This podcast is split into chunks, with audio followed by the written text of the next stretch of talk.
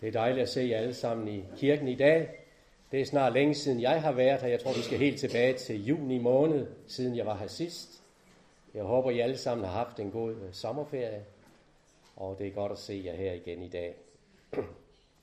Læser du Adventistkirkens officielle missionserklæring, så lyder den således.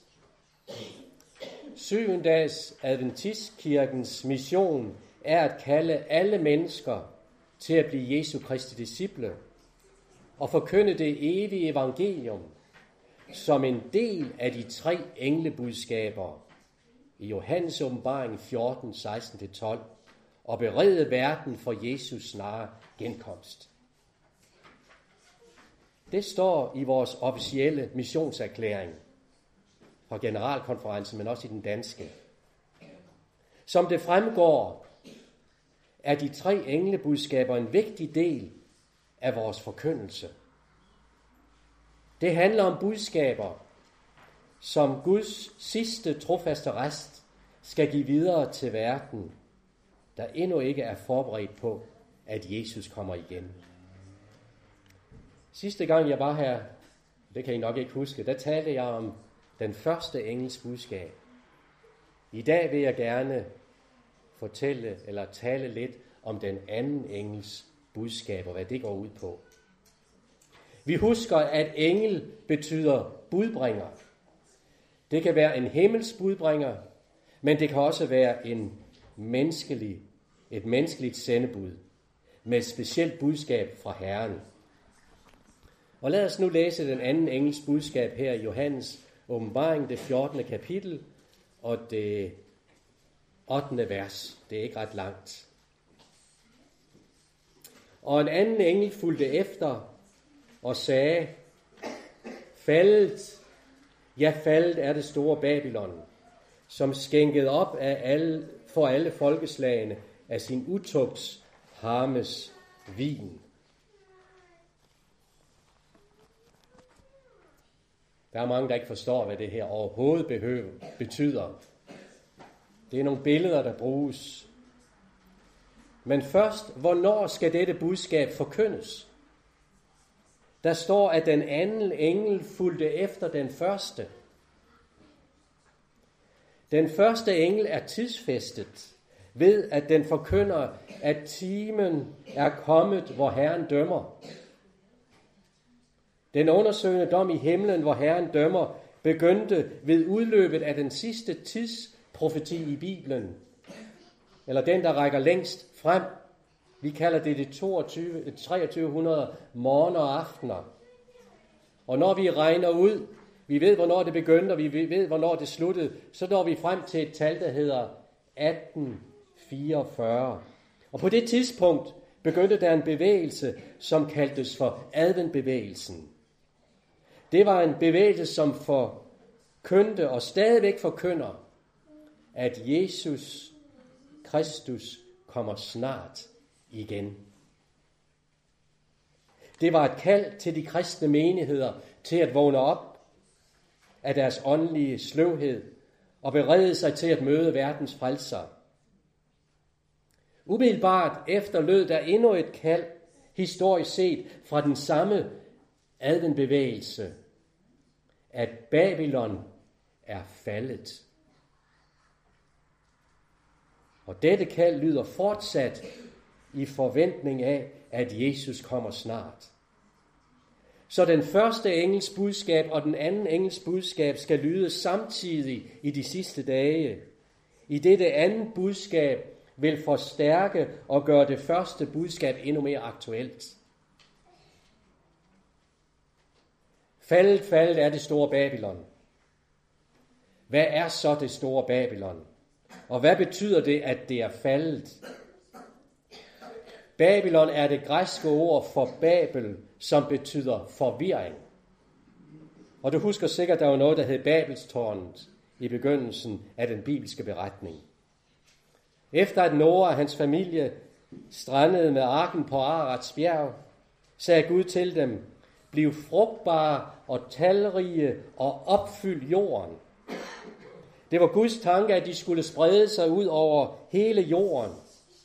De var frugtbare, de fik mange børn, de blev talrige, men de spredte sig ikke ud over jorden. De slog sig ned i et dalområde, som kaldes for Sinea. Sandsynligvis et sted i det nuværende Irak ved Tirisfloden, ikke så langt fra hovedstaden Bagdad. Her klumpede de sig sammen og blev enige om at bygge en by og et mægtigt tårn, der skulle nå op til himlen. Det var imod Guds plan. Gud ønskede ikke, at mennesker skulle klumpe sig sammen som høns i et bur og blive stresset og irriteret på hinanden og slås om pladsen og slås om goderne. Nej, de skulle spredes ud over jorden. Han ønskede, at hele jorden skulle befolkes og opdyrkes og tjene til menneskers underhold. Så de var i gang med at bygge, så da de var i gang med at bygge tårnet, steg han ned, står der, og stansede byggeriet. Det står i 1. Mosebog, det 11. kapitel, vers 7-9. Lad mig læse. Det er Gud, der taler. Lad os stige derned og forvirre deres sprog, så de ikke forstår hinanden. 1. Mose 11, 7-9. Så spredte Herren dem derfra ud over hele jorden, så de måtte holde op med at bygge byen. Og derfor hedder den Babel, for der forvirrede Herrens sprog på hele jorden. Og derfor fra adspredte Herren menneskene ud over hele jorden. Så nu ved vi, hvorfor vi taler forskellige sprog og ikke altid forstår hinanden. Det var Guds plan, at vi skulle spredes ud over jorden og bo i forskellige lande. Det var ikke meningen, at alle flygtninge skulle komme til Europa. De skulle spredes ud over hele jorden. Men Babel fortsatte med at være en by, for der var nogle, der blev tilbage, og det blev senere til et mægtigt rige, som vi kender under navnet Babylon. Og en af de mægtigste konger, husker I, var kong, hvad hed han? Kong Nebuchadnezzar. Har I hørt om ham? Kong Nebuchadnezzar, som også førte jøderne i fangenskab.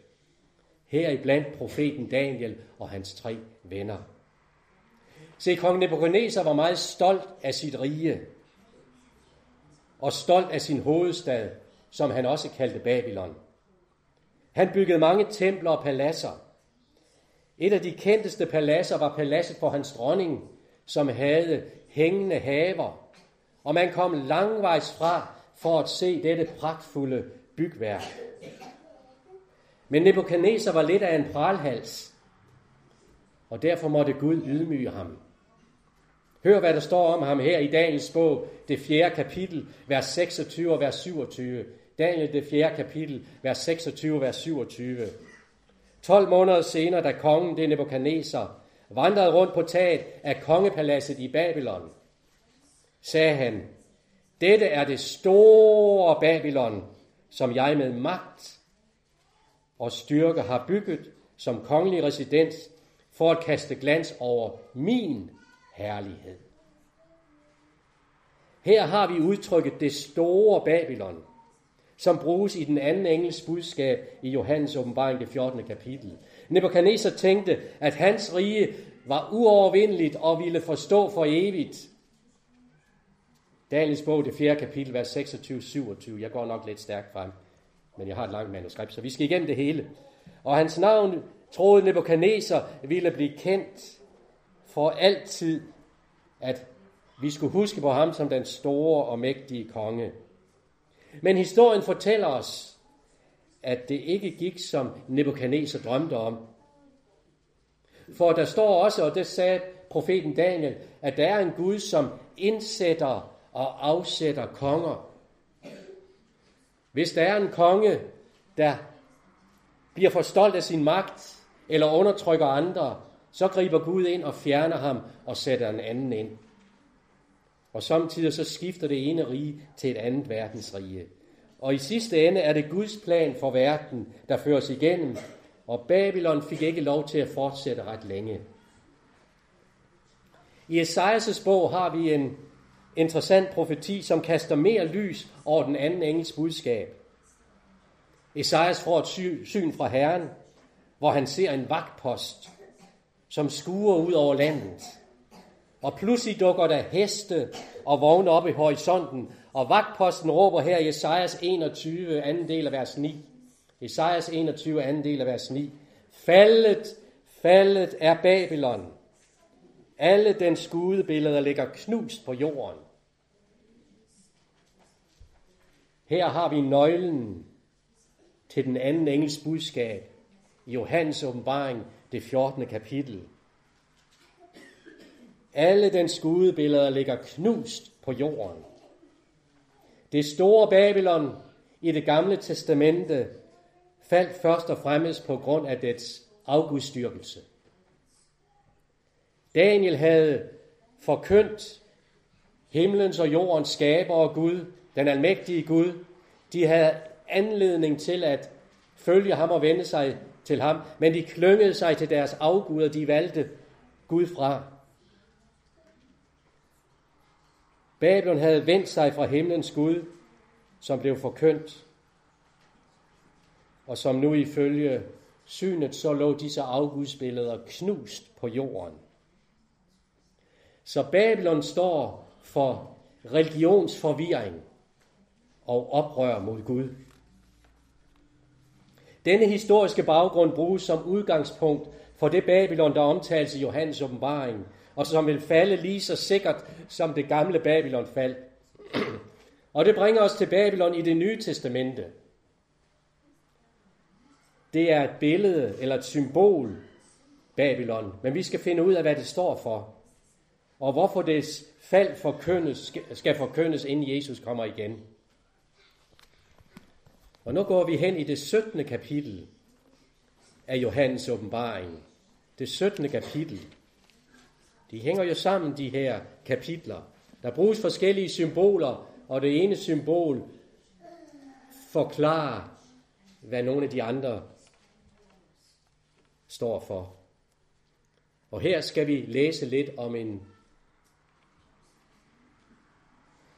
en person, der kaldes den store skøge, og vi skal se, hvorledes det hænger sammen med Babylon. Jeg læser fra Johannes åbenbaring, det 17. kapitel, de første fem vers, og så vers 18. Og en af de syv engle med de syv skåle kom og talte til mig og sagde, Kom, jeg vil vise dig dommen over den store skøge, som sidder ved de vældige vande.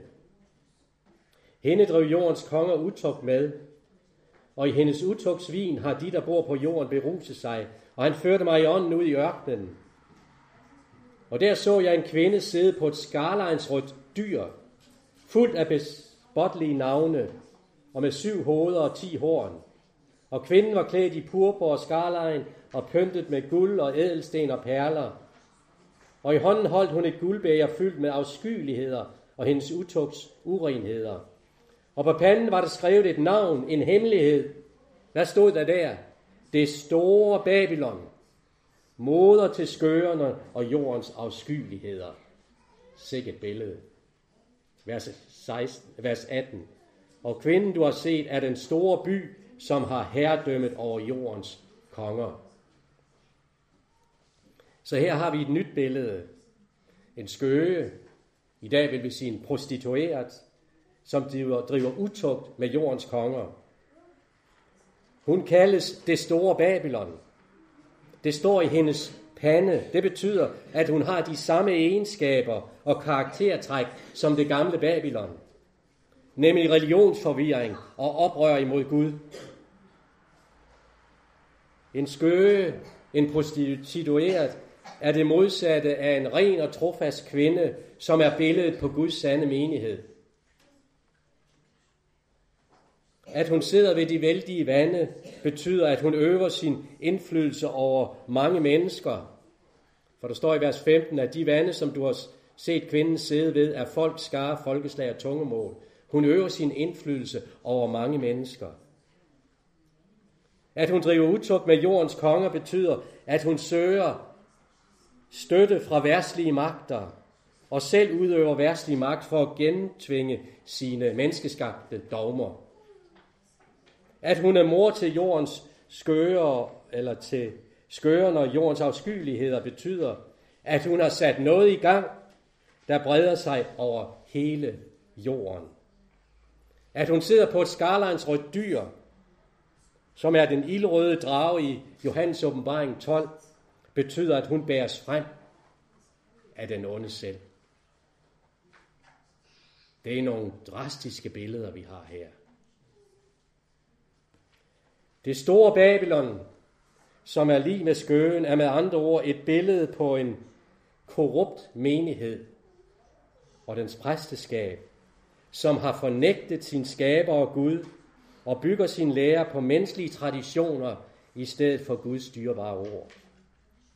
Den lader sig bruge af den onde i den store strid mellem Kristus og Satan, som foregår i vores verden i dag. Martin Luther, reformatoren, identificerede skøen som pavedømmet i Rom. Men det går langt ud over dette. For hvis skøen er pavedømmet i Rom, er hendes døtre andre kirker og religiøse organisationer, som er fuldt i hendes spor og følger de samme eller andre falske læresætninger, og som bruger værtslig magt til at gennemtvinge sine synspunkter. Det store Babylon står for de universelle, frafaldende religionssystemer, hvor de end findes i verden, og hvor de afviger fra Guds sandhedsord. Dette var også det standpunkt, som John N. Andrews og mange af pionererne fremholdt tilbage i midten af 1800-tallet. Hvis vi læser videre i det 18. kapitel i Johannes åbenbaring, gentages den anden engels budskab. Og nu vil jeg læse de første fem vers af Johannes åbenbaring, det 18. kapitel, og så har vi samlet trådene her bagefter. Derefter så jeg en anden engel stige ned fra himlen med stor magt, og jorden oplystes af dens glans. Og den råbte med kraftig røst, faldet, ja faldet er det store Babylon. Det er blevet bolig for dæmoner, skjul for alle urene ånder, skjul for alle urene fugle, og skjul for alle urene og afskyelige dyr. For alle folkeslag har drukket af hendes utugtsarme svin. Jordens konger har bedrevet utugt med hende, og jordens købmænd er blevet rige af hendes overdådige vellevnede. Og jeg hørte en anden røst fra himlen sige, drag ud fra hende, mit folk, for at de ikke skal deltage i hendes sønder og blive ramt af hendes plager. For hendes sønner har håbet sig op til himlen, og Gud har ikke glemt hendes uretfærdigheder. Dette er jo billedsprog, men symbolerne er klare. Det er tydeligt, at det er noget helt forkert, der foregår i det store Babylon. Her gentages budskabet, faldet, ja faldet er det store Babylon. Og så følger der et kraftigt kald til at forlade de korrupte og frafaldende menigheder og religiøse samfund, som bygger deres tro på menneskelige traditioner og værtslige anordninger i modstrid med Guds klare ord. Babylon falder, fordi den forkaster det første engels budskab, evangeliet om retfærdiggørelse ved tro på skaberen. På samme måde som Romerkirken fornægtede den sande tro i de første århundreder, har mange protestanter i dag forladt reformationens store bibelske sandheder. Den anden engels budskab vil blive mere og mere aktuel, som afslutningen på jordens historie nærmer sig. Babylons fald vil blive fuldbyrdet, når forskellige religiøse organisationer, som har forkastet den første engels budskab, slutter sig sammen og vil gennemtvinge deres egen agenda. Her ved endens tid vil der lyde et kald til de nuværende troende i de etablerede kirker og religiøse organisationer, som ikke følger Guds ord, og kaldet vil lyde, drag ud fra hende i mit folk. Gud har mange folk, eller har sit folk, skal jeg sige, mange, mange steder. De elsker uden tvivl deres kirke, eller deres religion. De har deres venner der. De har tilhørt deres kirke gennem generationer. Det vil altså katolikker, protestanter, ortodoxe, frikirker. De har gjort en stor indsats for Guds sag der, hvor de var. Men kaldet lyder, fordi det, der læres og det, der foregår, er i klar modstrid med Guds dyrbare ord. Guds ord, som er en lygte for vores fod og et lys på vores sti. Og vi læste her, drag ud for ikke at deltage i hendes sønder og blive ramt af hendes plager. Når man bliver ved med at være del af et fællesskab, som arrogant kaster vrag på Guds ord og indordner sig efter verden, fordi det er politisk fordelagtigt, så deltager man i synden, og så deltager man i frafaldet. Så kan man ikke længere sige sig fri og lægge skylden over på de andre. Og det er alvorligt, og derfor siger Gud, drag ud. Og han siger det, fordi han har sine trofaste børn i disse menigheder, disse forsamlinger. Drag ud og gør jeg ikke delagtige i deres sønder. Da den danske folkekirke vedtog, at kirken skal vi homoseksuelle par, var der nogen, der hørte kaldet og forstod, at det var på tide at drage ud og ikke deltage i dette afskyelige frafald fra Guds ord. Den katolske pave bekendtgjorde, at evolutionslæren, evolutionslæren er officiel katolsk lære, og at skabelsen ikke længere skal forstås, som Gud fortæller os det. Var der nogen, der sagde, nu har vi fået nok. Nu kan vi se, at dette kan ikke være Guds menighed. Drag ud. Vi taler ikke her om fejlende og svage mennesker, som ikke lever og ikke altid lever op til Guds standard. For de findes alle steder. De findes også i din og i min kirke. Men vi taler her om åbenlys falsk lære. Vi taler om officielle lærepunkter og praksis i klar modsætning til Guds rene og klare ord. Vi taler her om menneskebud kontra Guds bud. Vi taler her om at følge Guds vej eller menneskers idéer og påfund. Kald til at drage ud fra det faldende Babylon er et citat fra det gamle testamente, som har fået ny aktualitet her i de sidste dage. Står i Jeremias 51, 45. Jeremias 51, 45. Mit folk, drag ud derfra, red livet fra Herrens glødende vrede. Ja, der var tale om Babylon. Og det var et spørgsmål om at redde livet dengang. Det er et kald til frelse fra det, den evige fortabelse.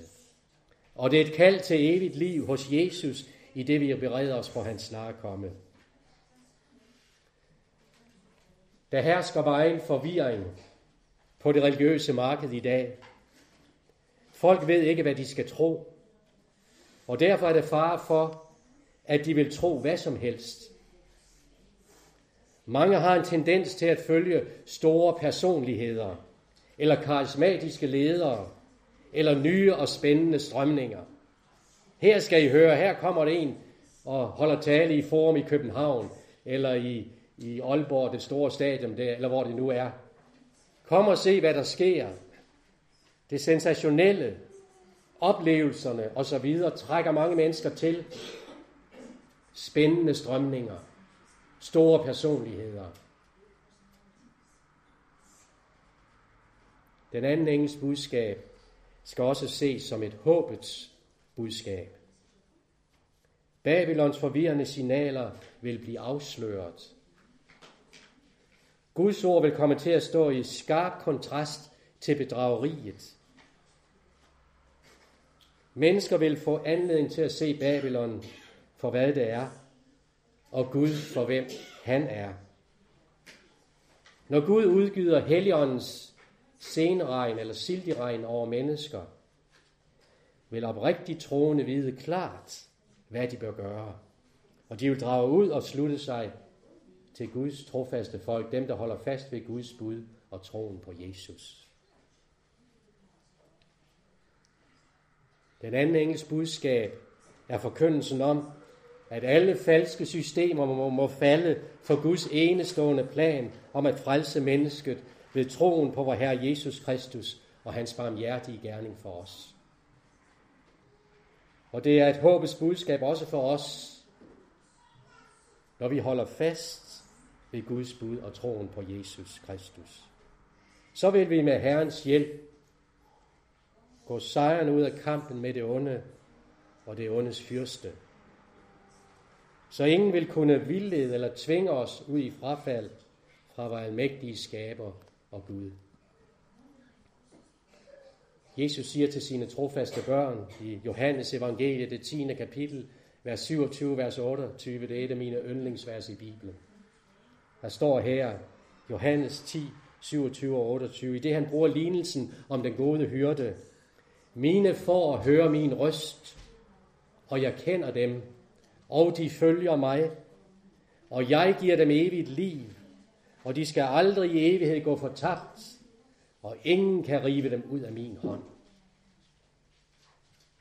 Jeg kender dem, og de kender mig. De gode nyheder i den anden engels budskab er, at Jesus kalder os ud af forvirringen til at følge ham og hans klare ord, uanset hvor vi står, og at han vil holde os fast indtil enden. Lad os bede sammen. Kære himmelske Far, vi takker dig, fordi du også i disse sidste dage taler klart om at holde fast ved det ord og den frelse, som du har åbenbart for os. Vi ved, at der er meget forvirring ude i denne verden, også i kirker og religiøse samfund, fordi man har forladt kærligheden til den sunde lærer og går efter mange måske spændende, men menneskelige påfund.